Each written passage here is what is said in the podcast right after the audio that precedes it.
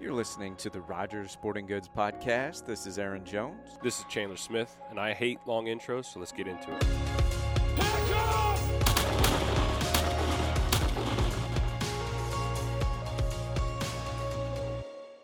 And so you've got some mossy oak stuff there. And what I had heard before is that the before a full moon, seven to ten days before a full moon, you want to hunt those evenings. Coming out of a full moon, you want to hunt seven to those seven to ten days after a full moon. You want to hunt the mornings. Now, I don't know how much water that holds. I'm So seven to ten days after a full moon would be like last quarter, yeah. You want to hunt which is the second highest, almost tied for first of daylight deer activity. yeah. So, So, that mornings, sounds yeah. right. So thirty three point five percent, Mm-hmm. give or take. You know, I don't when this was done, but I'm guessing it's a, it's probably still pretty accurate. Sure. And then at thirty three point seven percent was a new moon. So basically Nothing. nothing. Sure. Now I have also heard Which that makes sense to me too, based off of what I've seen. Mm-hmm. I've also heard, and I, I somewhat think it's there's some merit to it, but when there's a full moon, for instance, you know, people know that deer are running all night. I also think that there's more midday activity when there is a full moon because they've been running all night. Maybe they'll hole up for an hour, take a siesta in the morning and take a siesta in the afternoon, but they start they run that ten to two.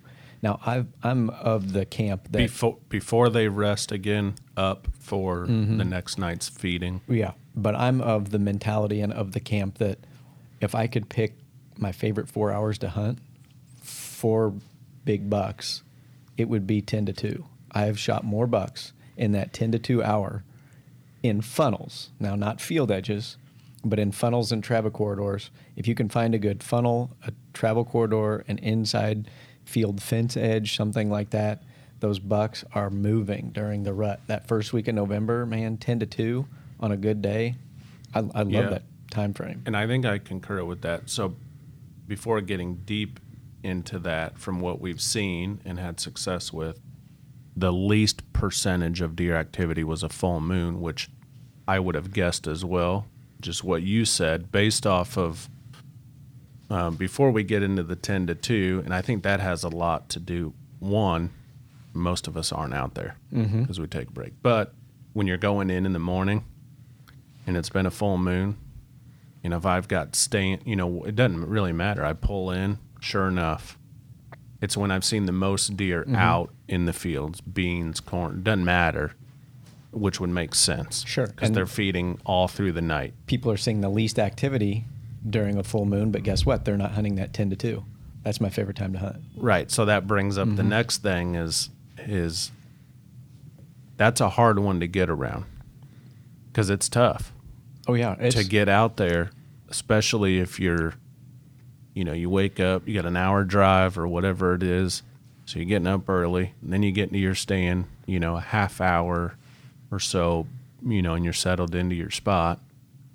And then you sit till ten, and by ten, most people if they're not successful, they get down and they go eat lunch. And I've seen it. I come back from lunch and I spook a deer walking out because I try to start walking back in depending, you know, as it gets darker. Mm-hmm. You know, I try to get in there 2:33 and I don't know how many times walking in I bust out deer. But it's never in the field like you alluded to. Well- It's in the timber. They're moving midday figuring out what they're doing for their evening. Well, they, they know where they're not seen in the middle of the day. That's Mm-hmm. in the timber and the travel corridors and the funnels and stuff like that. But I love hunting the middle of the day. Now, it's not fun, but if you can figure out how to stay warm and pack enough food and snacks, Snacks. for an all day sit, that's the way to go. But the problem is the snacks. I usually start eating lunch about nine o'clock, and then I'm like, I'll save the other half of my lunch for lunchtime, and then by ten thirty, I've eaten my whole lunch. That's the problem. So you got to pack a ton of I food. ki- yeah, I kind of wanted to save all this uh, this good good talk on this stuff to the middle of this podcast. So listeners, you kind of got a like a, a a little, casual uh, conversation of that's Pat right. and Aaron spitballing October yeah. deer hunting and stuff. But Yeah. Um, yeah, Pat and Aaron have been going back and forth about deer hunting. I'm joined. This is Chandler here talking, but uh, yeah, we're gonna kind of talk about whitetail in October. It's really, it's really the goal for this podcast. But before we do, did you guys see the spec on the Dodgers game? That was sweet. Yes. The, one, great pictures. Mm-hmm. It's like they took a picture of us. Well, I'd say in the wild. Obviously, it was, but like you were hunting, and then implanted it into the game. Mm-hmm. Yeah, Uh, you know, he wanted to see playoff baseball, yeah. or she. He or she. That was Yeah. pretty funny. It was a, it was great, and then it landed. Did you did you see like the live? Like, did you no, see it I missed live? it. I watched bits and pieces of the game. I'd like flip back to it, see what the score was, and then You think it was just a confused spec, or do you think it had any type of issues? right to be alone and then f- you know fly down into the stadium. But i think that happens too with fowl of any kind or birds or whatever it is. You kind of see that they get in there. And i think just being in that you know below the lights and everything and a crowd i think they kind of do get lost. Get confused? and well sure yeah. Well, well, one time, I mean, that thing. I think when it landed by third base, it took a. It didn't really just graciously land. It took a immediate hold, and that's when they. I think that's when the ground crew got it. But it was what Oh, after- so it didn't fly back off. No, they had to throw it. They threw a towel over it and throw it in a trash can. Not like in a trash can. Like they put it. They put it Okay, in just- a trash bucket Right, to like I'm sure transport they- it yeah. away from the field and probably release it Yeah. outside the stadium or something like that. And where was that? Where was the game being played at? Was it? I guess they're both in Cali, so it wouldn't matter. Yeah, I don't. I forgot which You're stadium. either I forgot which- L.A. or you're San Diego. yeah, I mm-hmm. forgot which stadium it was in. I'm just thinking of the migration report right now and correlating into that, like But this I- lost spec. after I saw that, I saw another. I don't know what year it was, but a Canada goose did the same thing. Landed in the field, got confused, and it tried to fly out, and it flew right into like the, like the thin uh, Oh, the screen. the- Oh. No, the thin screens around like above. For, for protect the fans from foul balls. No, Like the that part. No, it's like the LED screen that's real thin that goes around like the midsection. Oh, And they sure. usually have like either Stats. Oh, stats yeah. or promotional. It flew into that. Yeah, and I think that's what happens And- when you see that. Once, if they for some reason dip down below the top of the wherever field it is, I think they get confused because there's so much going on. You gotta, all those people. The lights are so bright, and then I think Yeah. everything gets confusing. Like, how do I get out of here? And it looked like it just having a hard time getting the like the air and the, the lift to get out because it was trying and it just flew right into the the screen. But anyways, Hanging out. I derailed us a little bit there. That was all right. No, it's a good. If you should go if you haven't seen the pictures, but it's pretty cool. Yeah. There's some great pictures. I agree. So the focus of today is what? Yeah. Hunting late October into the yeah, rut. we're kind of this this pre-rut action really going to be taking off now. Um, you know, leading up to the rut, maybe some tips, tricks, Yeah. um, Starting to know, see some cooler weather. everything involved in that, you know, aspect of Mm-hmm. I think 90 degrees are gone. We'll Thank goodness. knock the weather's wood. changing yes. Thank goodness. for sure. Um, at least the mornings are cooler. Yeah. For sure. Missouri weather, you just you wear a hoodie in the morning and then shorts and a t-shirt. By the you know we get about seventies right now for a high. Yeah. You always wear But it's shorts. coming though. up, but I always wear shorts, so that doesn't matter. I'll wear a hoodie or t-shirt depending. Yes. Yeah. Um, so before we get into the okay, go game plan, yeah, before we get into the game plan, like kind of what you were talking about, Pat, you've been doing some mock scrape stuff, and Yeah, I don't. How do we want to break this up? I'm kind of I'm late prepping this year. I mean, typically, well, scrape wise, that's probably being done. But if we backtracked before that, there's some things that should have been done already that I just didn't have time or slept in late or didn't want to go to the farm that day. But you know, you basically should have. You know, trail cams are probably already set.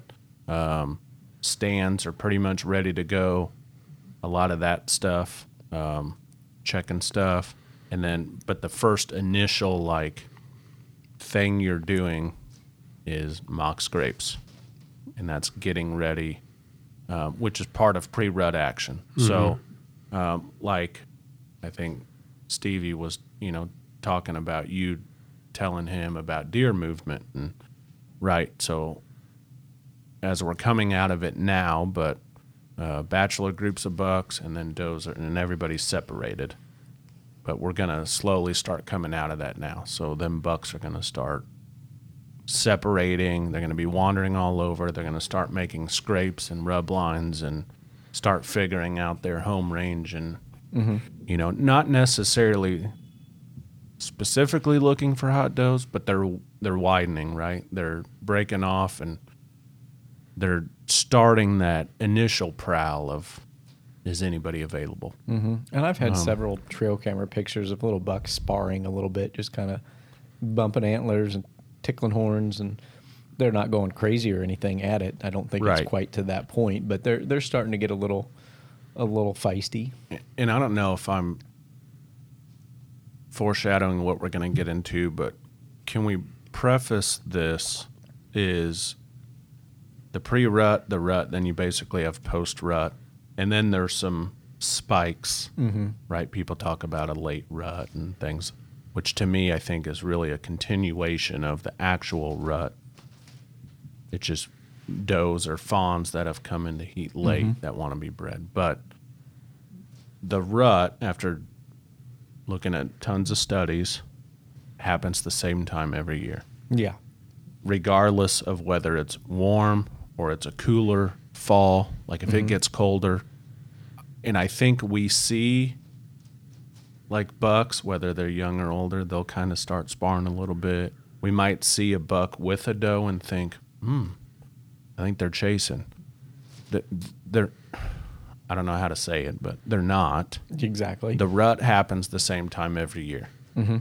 Scientifically, the studies that have been done for decades. yeah, and it's like give or take a day or two, not weeks. Yeah, it, it's you're not going to have an early rut. So you're not going to see the rut in Missouri ever happen in October. It True basic- story. right. So, but I've seen that like around Halloween, which is a good time to hunt. Now you you might see the the seeking phase where the, The bucks seeking phase are going on little walkabouts looking for ladies. Yeah. you might you might see a little chasing the last couple days of October. Yeah. but the peak of the rut that people usually associate With the with breeding that, that- phase. that, happens the same time every year. That's the breeding phase. Mm-hmm. You might get deer that are a little bit feistier, searchier, chasier in October, but the peak breeding is always going to happen right around that 12th, 14th, 16th of November. and it's, always- regardless yeah. Mm-hmm. of temperature. If it's 90 for some reason, then they're still gonna. They're just going to do it at It's gonna be the rut. The activity will just be at the night. exactly. So if for some reason we get a cold spell in October is 50s for the high and They're not gonna 30s for the rutting. low, they're not going to start rutting sooner. So just, but basically, so pre-rut's kind of what we're going into right now. Yeah, exactly. Um, so the the the bucks and does, everybody's kind of start mingling out. Does will kind of stay more together, but the bucks will start splitting up. You'll start seeing um, singles or pairs um, breaking up. So what you were talking about, my first step is mock scrapes, and there's a ton of ways to do them. Right, What'd you do this year? multiple companies have. You know, I've done the bag drippers.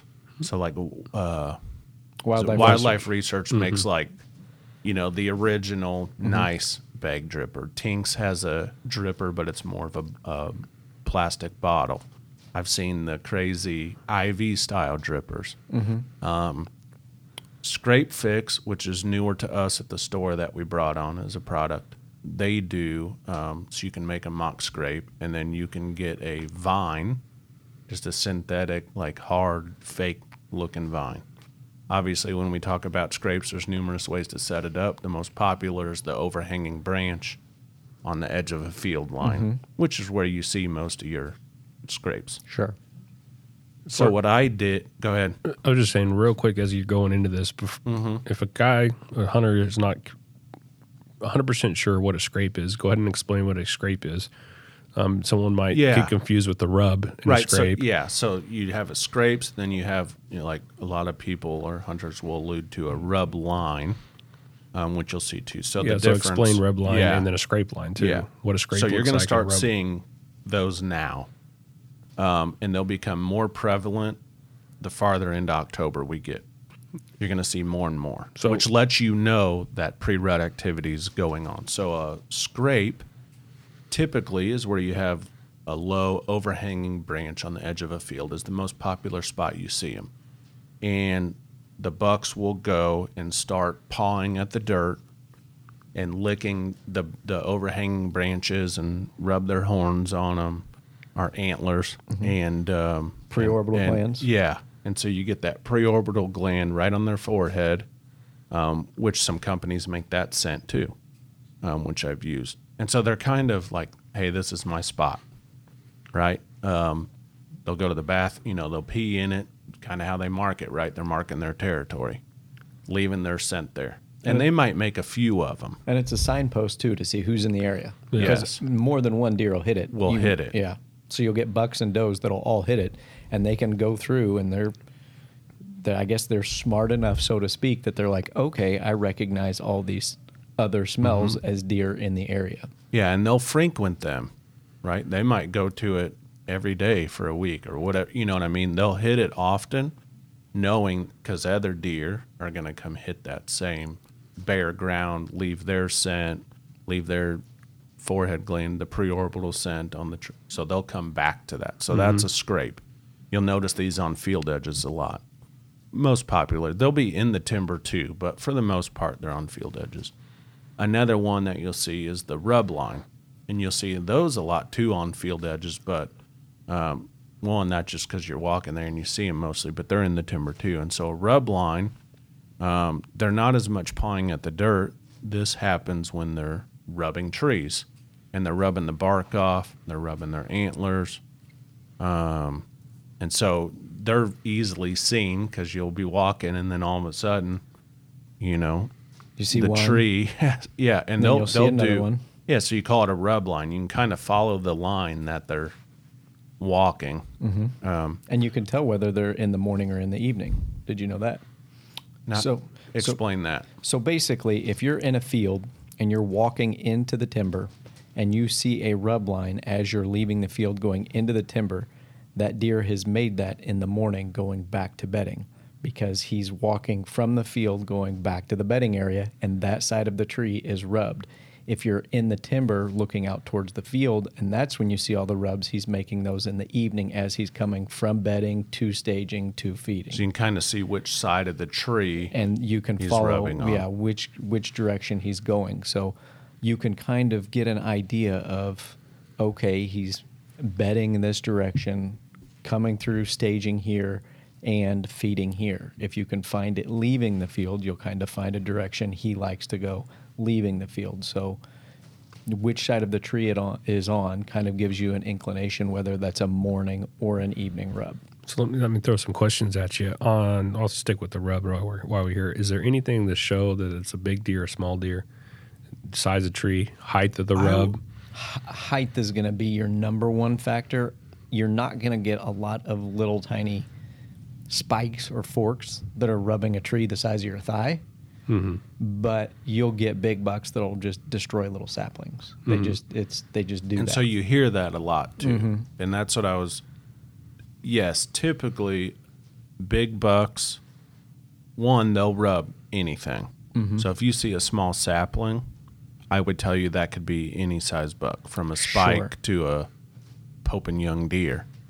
If you see a big tree, like a telephone pole, like big pine tree or big oak tree that's rubbed, generally speaking, that's a more mature deer. Mm-hmm. And then height maybe shows some of the Exactly. antler size. and if it's got gouges in it, obviously it's Right. something with some eye guards, some brow tines. I mean, it's like- not a hundred percent accurate, but a camera is the only way that's going to tell Yeah. you what's on it. yeah. But if you see a, a small tree, don't with a, with a automatically small rub, you yeah, might don't assume- automatically think, well, that's a small small Exactly. buck. That's Look for not. tracks too. Tracks will be a good indicator too. Yeah, I guess so. And so with the scrapes and rubs, that's kind of your precursor to let you know that pre-rut is Mm-hmm. is beginning. Now, do you hunt rubs or scrapes? Yes. So, what I will, I mean, there's certain areas, um, but typically I'll try to set up in the vicinity. Um, like I was reading, and obviously I knew that to make sure I but word it correctly. So, like a um, a scrape where they're leaving their sign and you know peeing in the dirt, and um, you want to set up um, downwind I want to make sure I say it. So deer typically will approach their scrape with the with the um, The scent blowing into yeah. them. I want my scent coming away from them. Correct. Yeah, so I'll be on the downwind They'll side. they'll scent check that scrape from the downwind side. Yes. yes, themselves. So you set up, you know, 20, 30 yards away. So you want, yeah. So you, are you trying to catch them before they get there or after? Typically, they're making scrapes at night. So I personally won't hunt a scrape, but I will try and figure out where they're bedding, and or where they may be. If I'm hunting a morning, where they might be feeding, and get in between it. Yeah. But I won't set up over a scrape per se, just because I know that's going to happen at night most of the time. Now that's not always true because I've literally um, hunted a piece of public ground before, and I just happened to see a scrape, and I, I got nosy, and I was like, man, that smells fresh, and I bumped a buck that was sitting 20 yards away checking it, waiting for other deer. I've definitely hunted at a field edge and, and didn't realize. Well, I, I think I knew, but I had a couple bucks check a scrape. It wasn't very big, but they came up and Mm-hmm. threw their antlers into the limbs and stuff. But they weren't shooters. But they were. It was definitely evening. Sure. And they will check them in the daylight. Most of the crazy pawing and scraping is going to be done at night. But Yeah. Right. definitely you can intercept them going to that if you get close enough to their bedding area. And now, if I like a rub line, I mean, if I've got two or three fairly close to each other, I know that that's an area where deer activity, if you're going after a buck, They're comfortable should be higher, too. and yeah. that's where they travel. So, I mean, I'll set up in that area. Yeah. But there's a lot more, you know, to it. There's other areas, right? Funnels and pinch points and things that go into where I put my set. It's not just solely based off of the rub line. the rub line. Another thing too is in the pre-rut is the feeding. Um, as the beans start to change over, um, deer will will transition, and they love you know the fresh falling acorns. You know, so if you've got a nice patch of those, that's a great place to set up. Mm-hmm. They're still in full fill my belly mode because they know coming they know up. coming up, Yeah. right? Um, so to finish how I set my mock scrape, what I did this year is I did like a, a fake mock scrape. I took um, some code blue scrape mate and soaked it in some frayed style rope made like a homemade vine and hung it up. Just trying something new, right? Would I've tried just about everything, so I'm. I think it's more of an experiment than Yeah, what do you have anything, right? I just? Yeah. yeah, and I did it in some areas where I already knew there's been scrapes before. I just set up a new one. Um, you have had people, what about this to you guys is, and some guys say, I don't know why you would do that, but I know a lot of hunters that do it, and apparently deer can't tell, but, um, you know, they pee in their scrape. Can a human do it? And it's just the same. They're like, oh, someone marked their territory, so I'm going to come Mm-hmm. there. It doesn't scare them away. If a don't know. hunter does it, I wouldn't do it, but I've heard it. Oh yeah. I mean, I I've heard yeah. that. I haven't done it, but I, you know, people talk about it, and I was like, well, I just, I'd just rather buy deer urine and Mm-hmm. Is there something? use that. I think I've heard something about like a master scrape or like. Is there something about like there's like these scrapes, but then there's like the, the main scrape. scrape. Pri- That's yeah, primary, and then there's yeah giant community scrapes, and I've I've only seen a couple of those, but I mean they're ridiculous. They're six feet, yeah. You can tell a that by the or- size of the, yeah, the like the, pawing and like stuff. the size of your truck hood. Yeah. I mean they're just ridiculous, or or a little bigger, but like a community scrape, they're ridiculous. And most of the time they're not on a field edge; they're in the timber. At least the two I've seen that I knew were a community Okay. scrape full of deer footprints and scrape, but. Yeah, they're. I've only seen two. The new thing now, I say new, probably in the last couple of years, it's really gained popularity. Is making a fake rub tree Mm-hmm. out in a food plot. Mm-hmm. Just a, you know, putting out a fake sapling, something that holds it in, and doing that. And I've seen that be successful. Sure. Mm-hmm. As they see this tree and they just for some reason, you know, they want they attract to it. I wanted to do that this year in one of mine, but ran out of time. But I was basically going to just grab a sapling, dig about a three foot hole, drop it in there, and then um, try and find a branch from a different tree and screw it and wire it onto the tree for like a, a licking branch and make a scrape and or rub setup. But I just I ran out of time this year. But I wanted to do that. That seems to be a good successful trick. Oh, I've heard lots of people that talk about. Mm-hmm. isolated tree, kind of out in the middle of the food plot, you know.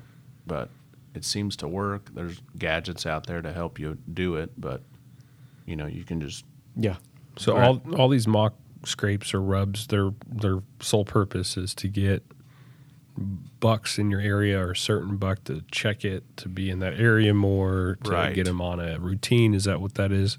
Okay, so that's a good, as we talked about that. So when you make scrapes, one thing that it does is it helps, if you're doing a dripper, is it helps with daylight activity. So a dripper functions during daylight and then will s- slowly stop dripping as it goes overnight. Doesn't matter how cold or hot it is, but as the sun rises, typically the temperature will go up some. And so the pressure of that day and everything combined, it'll drip during the day, which should help bucks frequent it more during daylight hours than overnight. Mm-hmm. Um, so you do all these things to help you know you be successful, and I'm all for trying all of them just to see. Um, and so you've got your mock scrapes you've done. Um, you're checking your rub lines. When do you start the mock scrapes? Yeah, so now Mid-October. anytime in Mid-October. Yeah, mid October I've for heard me. guys saying they start them early. Yeah, I've seen some guys they'll they'll do it starting in October. I mean, if you're checking cameras and doing sets and you see fresh scrapes or mocks, I think you're good to go. Do it. Yeah, do it. Yeah. Same with scent. As we get into that, when we get to it, I'll I'll bring up something. But um, so mock scrapes, all that's done. I'm set. We've checked stands, and now the the next thing, right, is the tactics of the actual hunt itself and what takes place. So it's it's decently chilly now in October. You know, what days are you picking to go hunt and what times? Always, Uh, always hunting the fronts because October is a very bipolar month. I mean, you can start the month at 90 degrees and finish the month at 40 degrees. You never know. So, I personally, you know, you're going to read a lot of stuff on the internet or see a lot of stuff that, oh, you need to hunt this moon phase or you need to hunt this day or that day. But most people don't have the luxury of hunting any day they want or their, or their schedule doesn't align with those days. So that's always something to consider. The best time to hunt is when you can. That being said, obviously there's things that you know a moon phase may help, or I- I still think fronts are the biggest Fronts, yeah. the biggest kicker. You know, There's things that are going to help you up your chances. Exactly. If if you can only hunt whenever, then obviously hunt Mm-hmm. when you can. Um, But things that can help you. So moon phase. Um, you talked about cold fronts, Mm-hmm. or any type of front really. well, fronts kind of do with pressure, right? Yeah. yeah. What correlates with that is the barometric pressure. exactly. Um, you hear like like uh, Drury Outdoors they talk about it a lot right so um, but one thing that they've helped people is that that pressure and i think they if i remember correctly right around the 32 mark like if the pressure's 32 it doesn't matter if it's 80 or not that's a great day to be out there with that pressure that high pressure is a good day to get out there Yeah. um, if all else fails, you know, and it's a great pressure, get out in, there. in bass fishing, we talk about pressure rising and falling and what that does. And then for deer hunting, is it the same? Is it is it about the falling or rising, or is it about that certain that certain degree or the certain measurement? I don't know. Yeah, I It, I- I Because- would say it's a little bit of both. You get a lot of people that are like, okay, between, you know, 29.6 and 31, you know, that's the best time to deer hunt. But again, I still think that that that fronts, man. It, the, that Yeah. pressure change when a Like front's we just had in. a cold front the other day when it was like well when it goes 32. from yeah it goes from 80 to 50 you know it's uh, thursdays 82 and the high fridays 57 you need to be hunting that front. But again i'm I, s- a lot of people say like a good rising pressure too but i've i've seen deer activity just diminish when it's you know rising pressure. Well i guess it's been later in the season when i've seen that. It goes from 21 degrees to 33 degrees and activity from the day before was absolutely diminished but there was a rising pressure to create that event so i always like the the falling pressures in the fronts that's when i'm itching that's when i'm really struggling to not be out there Right now, we have a falling Yeah. pressure. I just added it to my watch. oh okay perfect They say like uh, um, they seem to move best. Whitetails do when the pressure's between twenty nine point nine and thirty point three. okay So there you, there you go.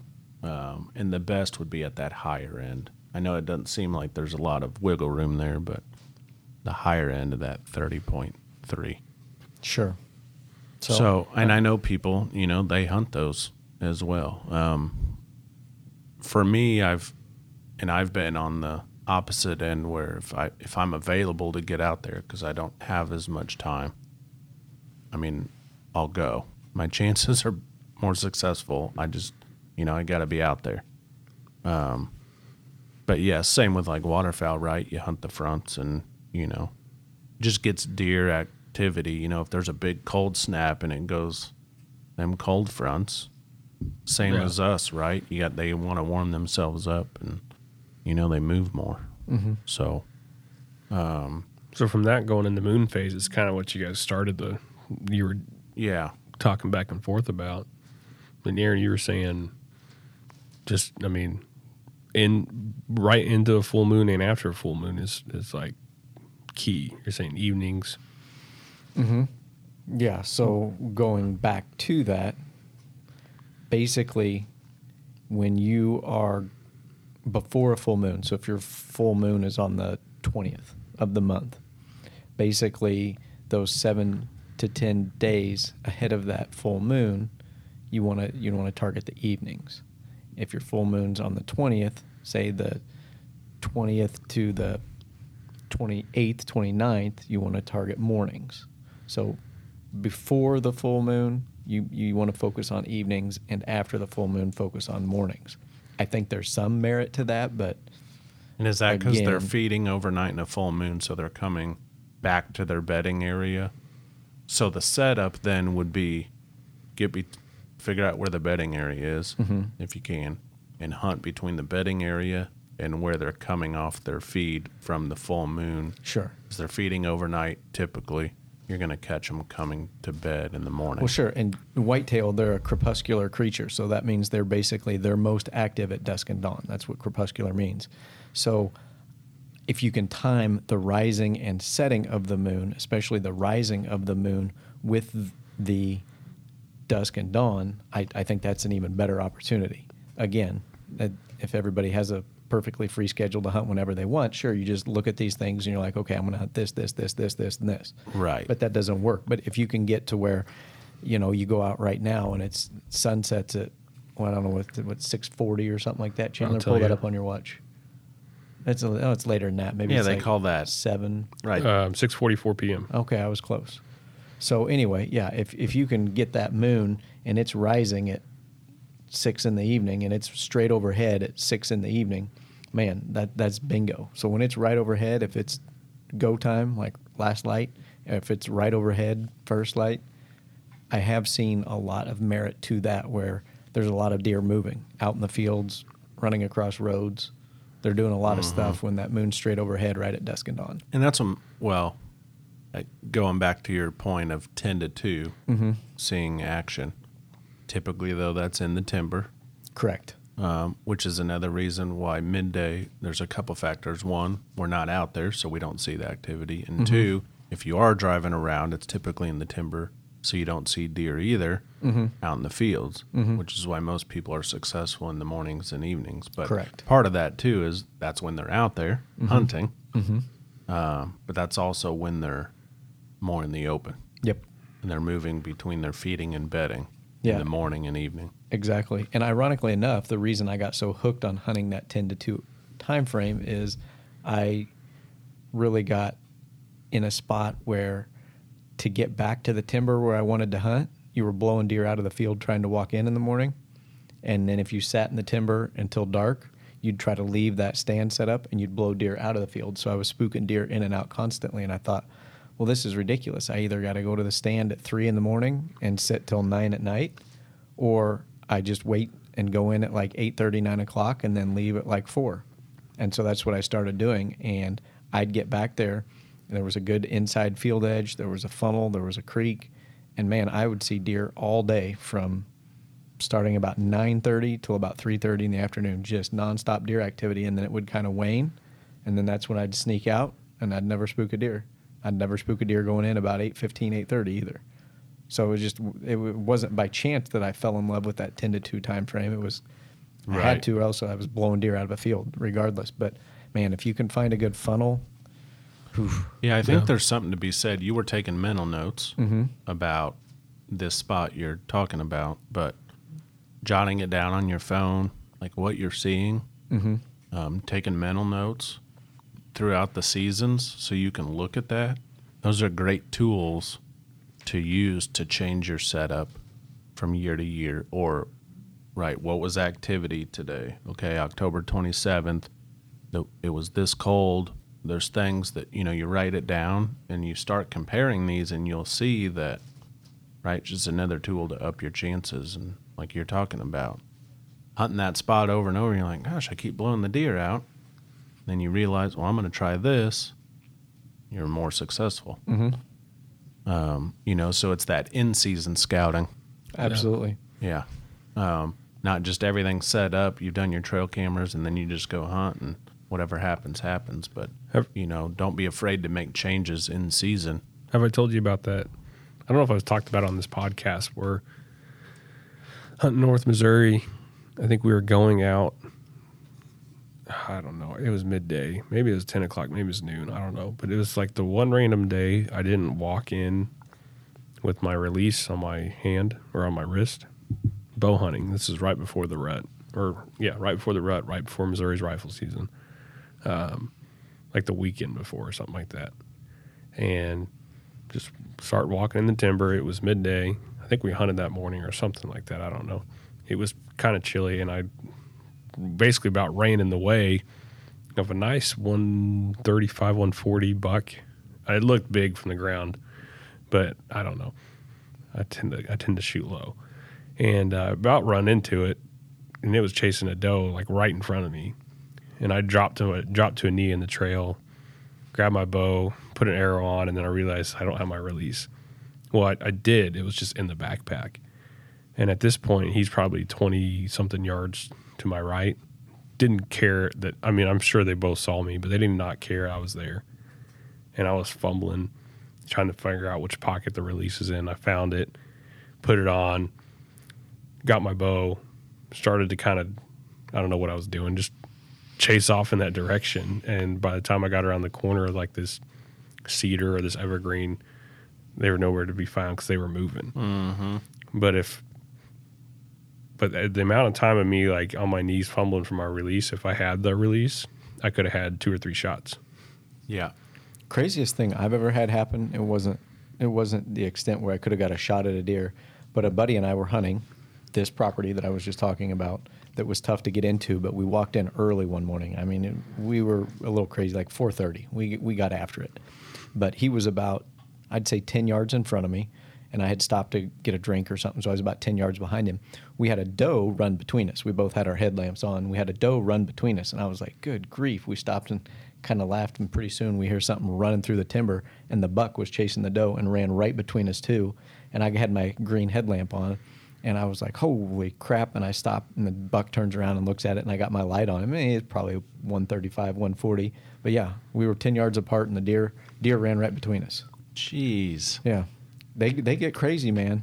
Yeah. so you're talking about walking in i do walk in uh, with my release on Yeah. I normally do. I don't know Now. what it was that day. because I've had it. I mean, I've never taken one, but I've had chances where Yeah. if I just had a few more seconds, but just in case, I don't want to be caught with no release and my target deer or one that I want to take is standing right there and he's not moving, and all I got to do is My my Knock an arrow. My reason for wearing a release is not for deer, but for turkey. During turkey season, you can't get within a quarter mile of a turkey on foot. During deer season, I trip over and walk into my stand.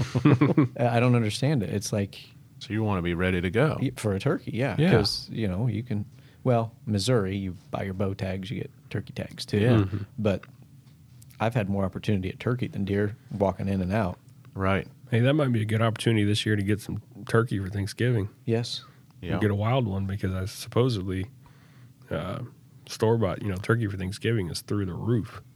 People are going to have to to get you one for the table. people are going to be Out having ham for Thanksgiving this year. Something that- they had to knock out a couple of million in, in Yeah. population for the for harvest or something for this fall. Yeah. When are when aren't we trying to deal with the So food you need to shortage? get a yeah. wild wild turkey for you for the table. Exactly. Get you a deep fried turkey. Mm-hmm. I could do it. One thing I brought up was the scent thing I wanted to touch on, but and I get asked at the store, "Hey, what would you use?" and and and there's a lot of companies. I just want to.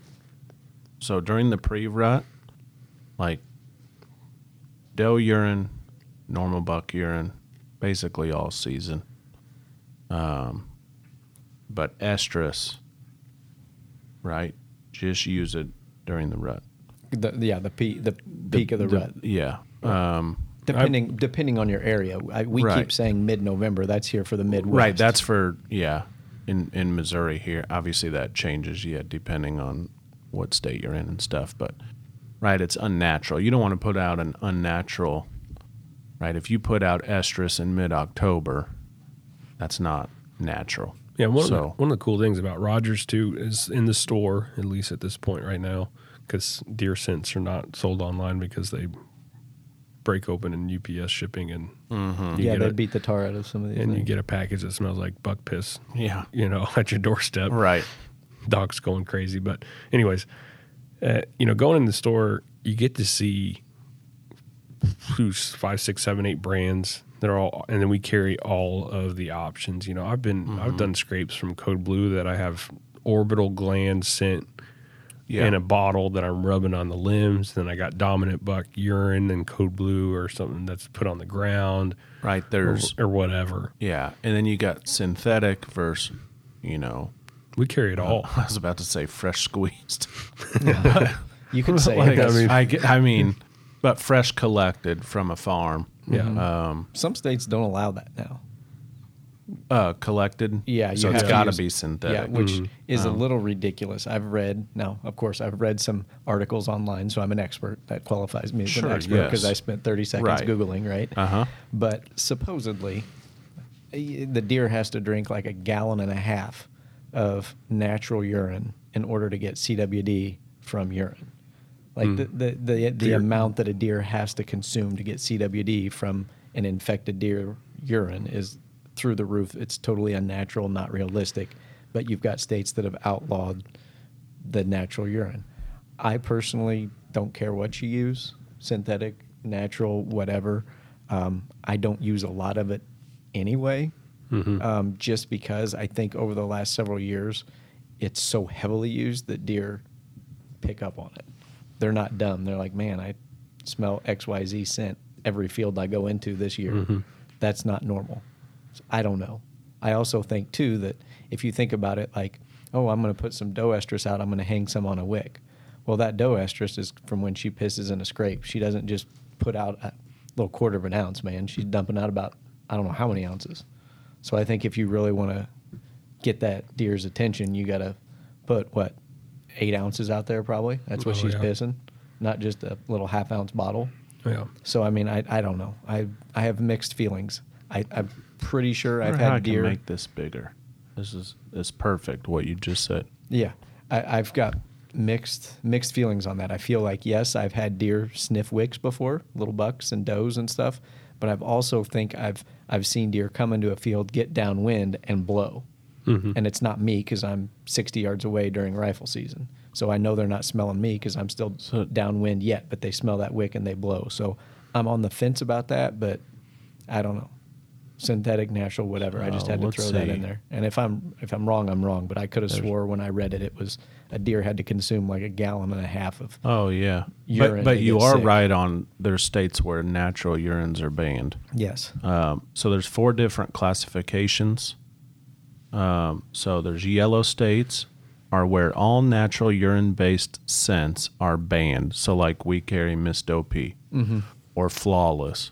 Those are natural. Sure. Actually, Code Blue. They have they get they their more expensive line has one deer one bottle kind of thing. one deer, fresh. one bottle. They also have. but those are but those are natural. So you Yeah. got to check whether it's Yeah. synthetic. It'll You- say synthetic You on it. usually find that in a fridge if it's like the good stuff. Sometimes, Yes. yeah. Um, but if it's not, you know, it should say synthetic. So those states, a few of these have always been that way, even before C- CWD was a big deal, and some are more recent. So to name off a few, one in the Midwest, Arkansas, if you consider that Midwest. I didn't know them. I thought it was more like But Eastern. basically, everybody in the Midwest, Iowa, Kansas, Missouri, um, Nebraska, those are all you're good. You Mm-hmm. can use whatever you want. So, but the yellow states, you've got Arkansas, Alaska, Nevada, oh, so it's west. um, Oregon, Oregon, Idaho, uh, New Mexico. New Arizona. Mexico, Arizona, mostly the west states. Yeah. A few is that Vermont? Uh, it looks Or- like yeah, it looks like Vermont. I was Rhode trying to make it bigger. Yeah. South Carolina, Virginia. Right. So those are the, those are the ones I remember. I didn't know Mhm. about the out west states. Well, and you know that's where CW, well, Colorado is where they Yeah, but Colorado is everything's okay. a lot of that CWD is pretty. Yeah. Dark blue do not have statewide urine based scent bans or restrictions. Um, besides, there's a couple where they restrict use in the CWD management zones. Okay. Like I remember Missouri had that for even just normal mineral. Yeah. Mhm. Like not just baiting with corn or anything like that or salt. whatever, but yeah, you couldn't even put out a block of salt. Mm-hmm. During our peak. I mean, It was a few years back, and it might be changed now. I'd have to look at this year's book. Um, then you have medium blue states. Uh, they ban urine based scents unless they are products that qualify for the ATA RHSA Deer Protection Program. Mm-hmm. Those are facilities that have to go through a rigorous screening process Right. to prove that they don't have CWD. So medium blue, there's a pocket of them. Um, Alabama, uh, West Virginia, no, Kentucky, Tennessee. There's a pocket of them there. Montana, Michigan. Montana, yep. And then you've got your light blue and gray, which there's only one. It's Louisiana. Louisiana banned urine based scents except for products that meet the Deer Protection Program standards, like the medium blue states above, and also RT QuIC tested to confirm no CWD prions are present. Jeez. So there you go. If you're in Alright. Missouri, you're okay. Basically, the Midwest, you're okay, except Arkansas. yeah. You'd have to use synthetic. Now, I mm-hmm. have used both. It's really hard to tell. People ask me this too. Do you see a difference when you use? Well, there's variables too, right? Same with rattling. I think there's twice I can truly say that when I rattled, I knew that buck came because I rattled. But I've rattled other times, and then a deer came a half hour later. Now they can't hear long ways. Sometimes they just meander to you. But same with scent. I don't, you know, I do use some of it as more of a cover scent, and it kind of, you know, I don't know if there's a better or worse. Um, you know, but I I use them. Mhm. I just use it more as an advantage. Real quick before we go into the rattling, um, Evercalm, like the deer Yeah, herd scent, you know. Evercalm, the Mama Doe by Heatwave.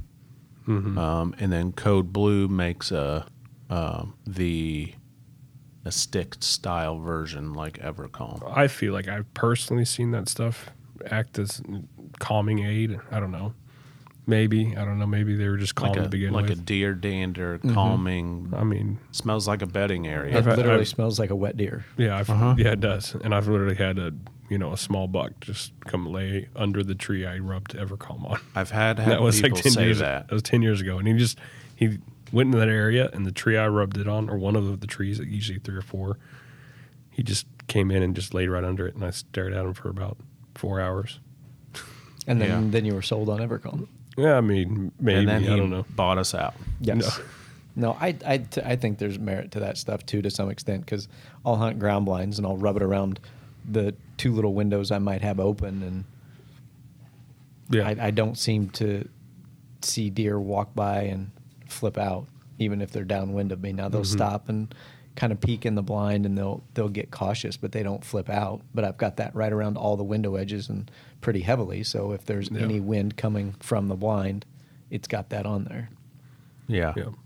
There's, yeah, you even got like the cover scent stuff like nose jammer and, mm-hmm. and things like that. And there's people that swear by it. I oh, mean, yeah. they will buy us out, mm-hmm. and I'll I'll sell out. And people will be like, "You don't have any more? I need it." Like I, but they, you know, they just nose jammer. Those kind of different. It does the. It's supposed to. Um, what they've, the studies have shown, they're Olfactory. Ol- olfactory, yeah. It just kind of jams it. It just is kind maxed out. Like they it just, can't take max any out. more. And so they're it- like, uh, you know, I mean, it smells. It's like a vanilla smell. I love the smell. right.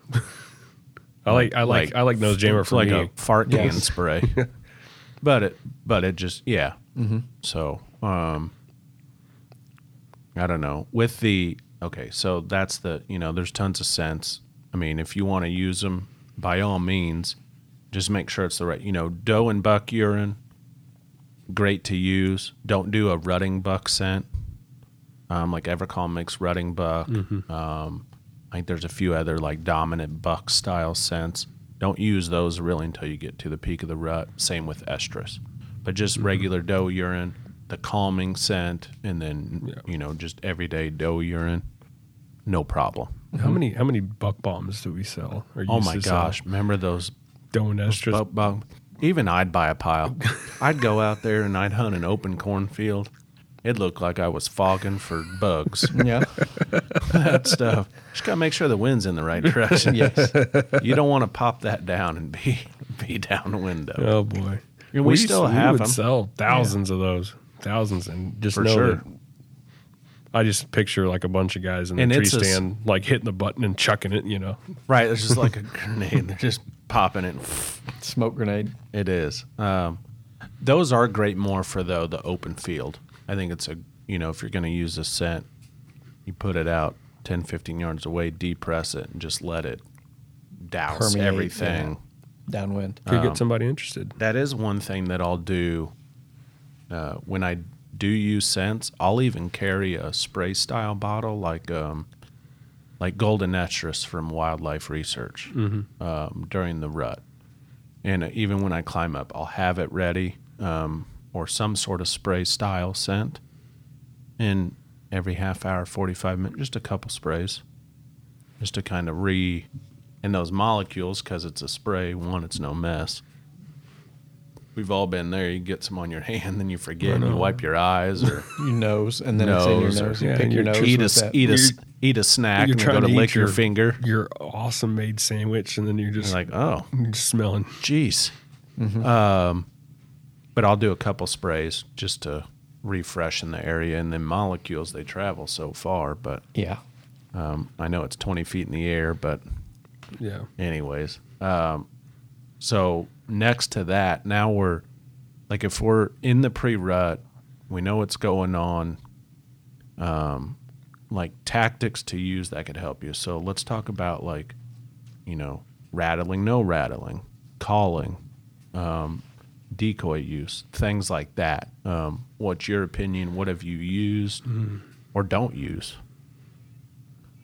I've Exactly. not had much luck with decoys. Yeah. I've just I've only used them a couple times. At any time, or just in general? in general, yeah. I I've seen one deer freak out and Then the other time I saw some deers, some deers. I saw some deer come to the field edge and then they just turn around and walk back in. Gotcha. So I, I don't know that I just it it didn't work. I know that I had them out in a field so that deer could see them ahead of time. Um, I tried to be pretty thoughtful about how I was handling it so I didn't get my scent all over it. I know you're not supposed to use them in a heavily timbered area so that it freaks deer out. They just come around a corner or something and then there it is. But I've not had much luck with that. Rattling, I obviously I think if it's October, you can tickle the antlers and maybe you'll get some curiosity. I don't think you want to go for a knockdown drag out in early October.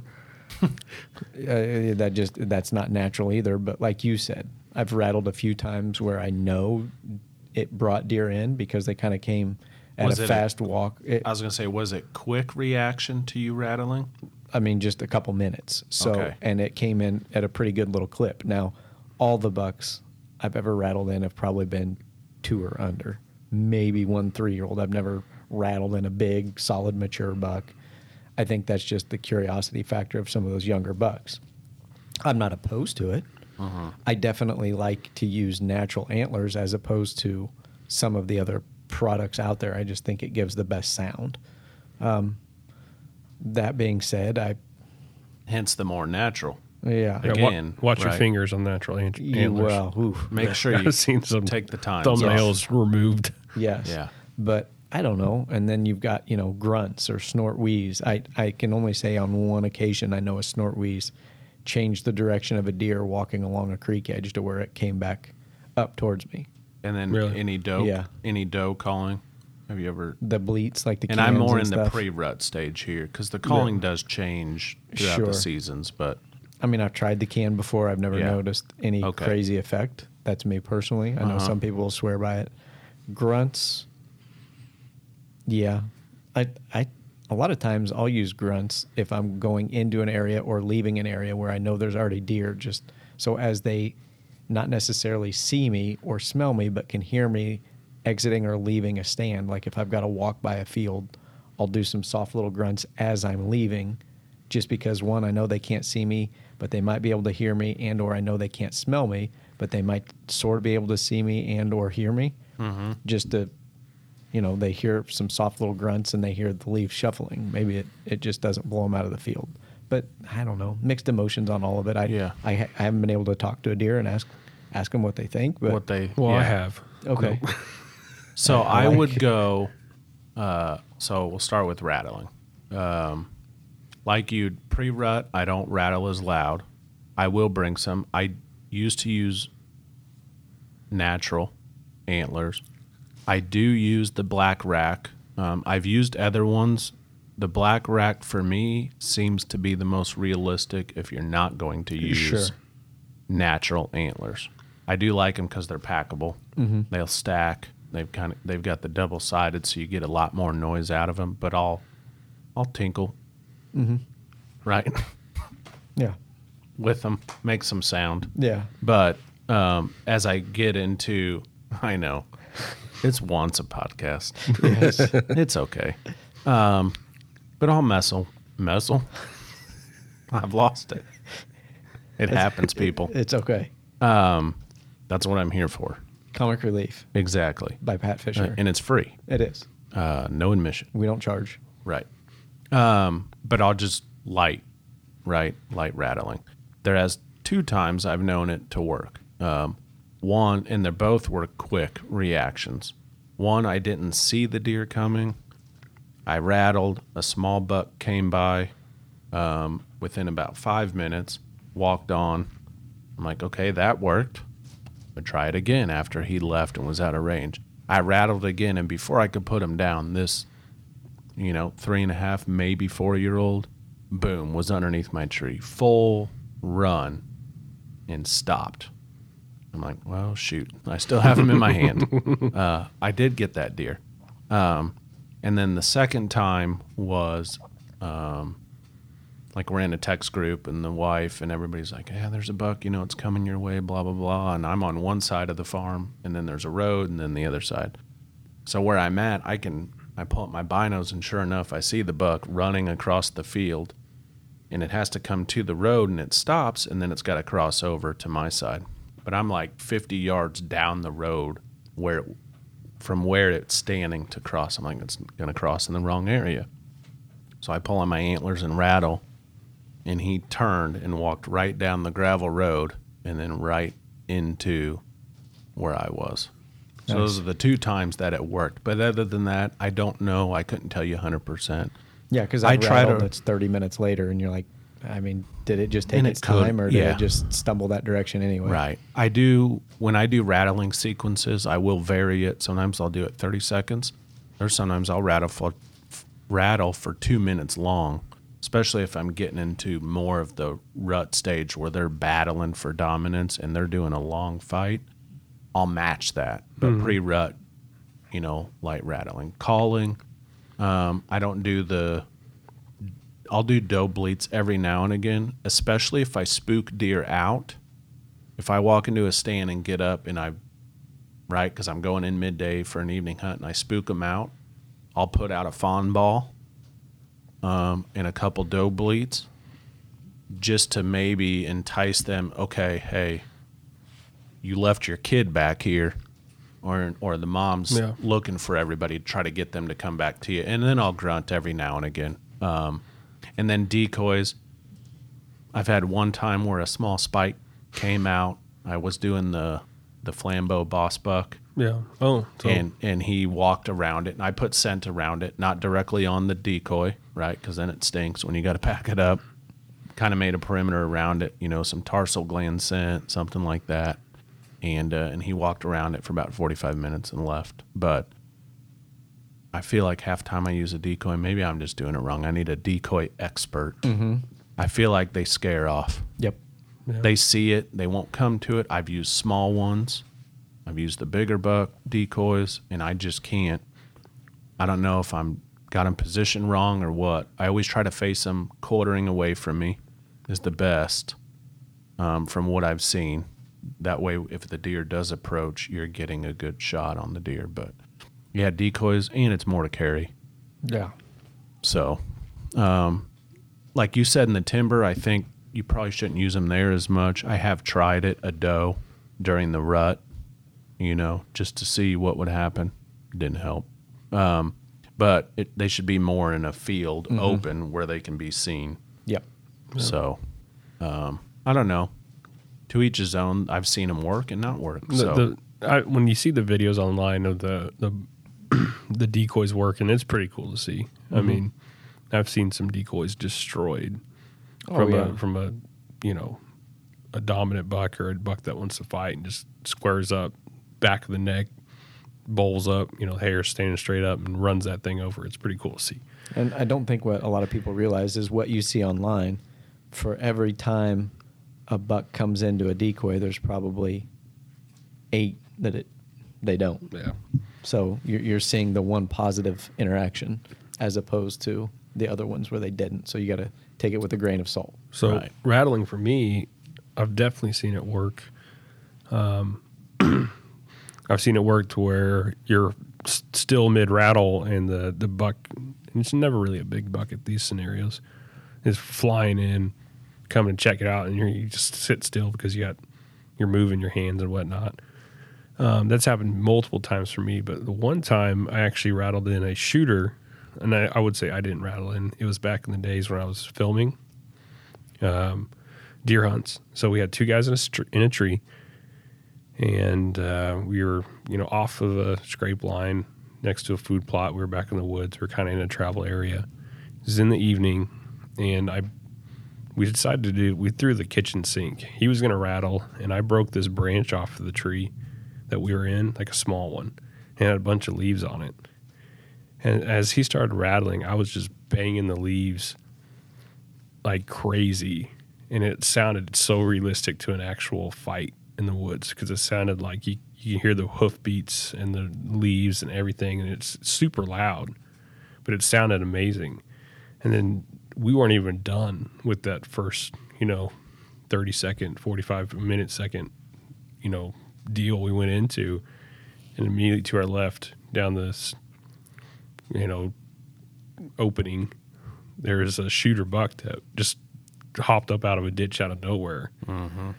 And The only downfall is it caught us doing the whole brass band thing up in the tree. But it like it had to come in and see what that was. But the fact that I was swinging a branch around and and we were rattling and moving and stuff and going crazy, I think if he would have not seen us, he would have been under our tree in probably a minute or less. Yeah. But he was about a he was about fifty yards away from us whenever he popped his head up, or like we actually got to see him, and we just got caught making a ruckus in a tree. But it sounded so cool, and it was definitely a shooter, and it just didn't. It just Yeah. we got caught with our pants down. Mm-hmm. Yeah. I mean, if it if all else fails, less is more probably on all of it. Yeah. You know, as long as you're, I mean, a little bit of scent control, you know, wind, and just being in the right area from either scouting or the sign or whatever. And, you know, if you don't use any urine, no calling, no deer decoys, Yeah. you know, that's right. Recreate their natural environment on a day in, day out basis. Yeah. You're not altering it in any way, shape, or form. Nope. That's kind of the mentality I've taken over the last several years. I, it's not that I'm saying all that stuff doesn't Sure. And I've place. seen, I have seen it work. um, absolutely. but an all natural every day, like you said. I'm trying to get in and out without that deer ever knowing that anything ever took place. Yep. Yep. I'm with you. So that that's where I'm kind of at these days. Yeah. Yep. But I don't know.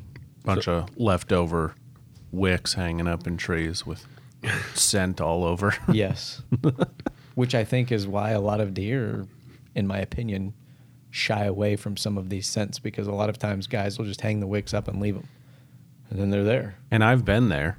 Yeah. I uh, like I hung it up and then it's night and or whatever. Someone got one or I got one or exactly. you know you're like I'm ready to get out of here, and you didn't grab it, hmm zip it back up, then it just stayed there. And Sure. Yeah.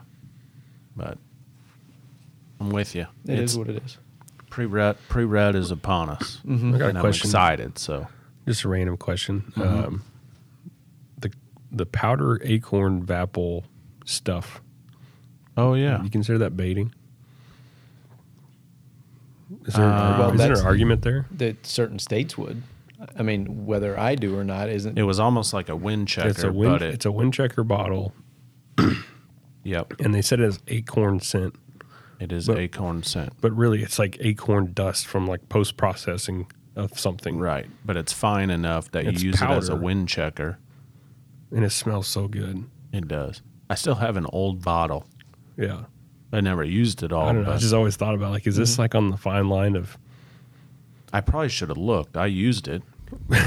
it smells so good? Well, there's some states that say you're not supposed to use any attracting scents. Well, that's technically a scent and it's an attractant, but yeah, that, It's I a think they food mean base. I mean, obviously deer lures are, you know, Yeah. a, a lure. Well, that's a, that's a good question.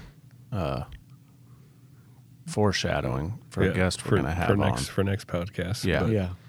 I don't know. Um, I just always thought like, okay, it's not acorn scented powder. Like you mm-hmm. open it up and, And you're not pouring a pile of it on the ground. no, you're not. But you open it up and it's like powder. And that remnants is of something too. You bring up a good point. Talking about that, we talked about, you know, the scent. We obviously looked at what urine is banned in some states.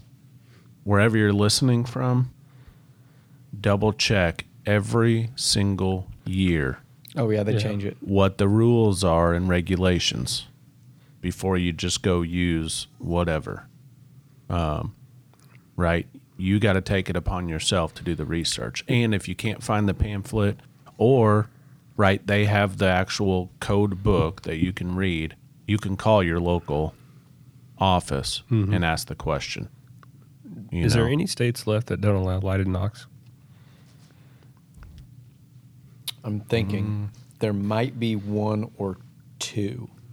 I know just in the last couple years, some of the ones out west finally got on board, realizing that it doesn't help you kill an animal. It only helps you recover it and or your arrow so you can make an educated decision on whether you need to go after it right then and there or not. I always thought that was a little ridiculous. I was I, I was always confused of why it was illegal to use lighted nocks unless they were Uh, just grouping it into like lighted electronic which they anything. were. one state, Idaho. They Did, that, still did that not just get changed I though? thought- Well, they did. okay, maybe they changed it. Does it? Let me I see s- I when s- it says saw- this was that. put up. I, I swore I I, thought saw. they Oh, it. this did. is old. Okay, I thought they they were the last state. they were the last day, so it's all good. currently thinking- does not accept. I was thinking it was either Alaska, Idaho, Hawaii, something like that. But that was Did 2017. that did that so rule have to deal with lighted pins? Or never? There's still uh, there's still states. I think Missouri included. You can't. Well, I don't know. Can you use a lighted? No, you can use lighted pins. You can't use anything that project, projects light onto an animal. yeah, I think there still might be states that you can't use lighted pins. that might be true too. Uh, Which is double weird. check. I mean, obviously, you don't want to promote hunting in the after shooting light hours. Mm-hmm. So, but and the, here's a, this was 2019. So did it change since then? Idaho, Yes. Yeah, I want to say it's been in the last year. Okay, because year. lighted nocks remained illegal for archery hunters in 2019.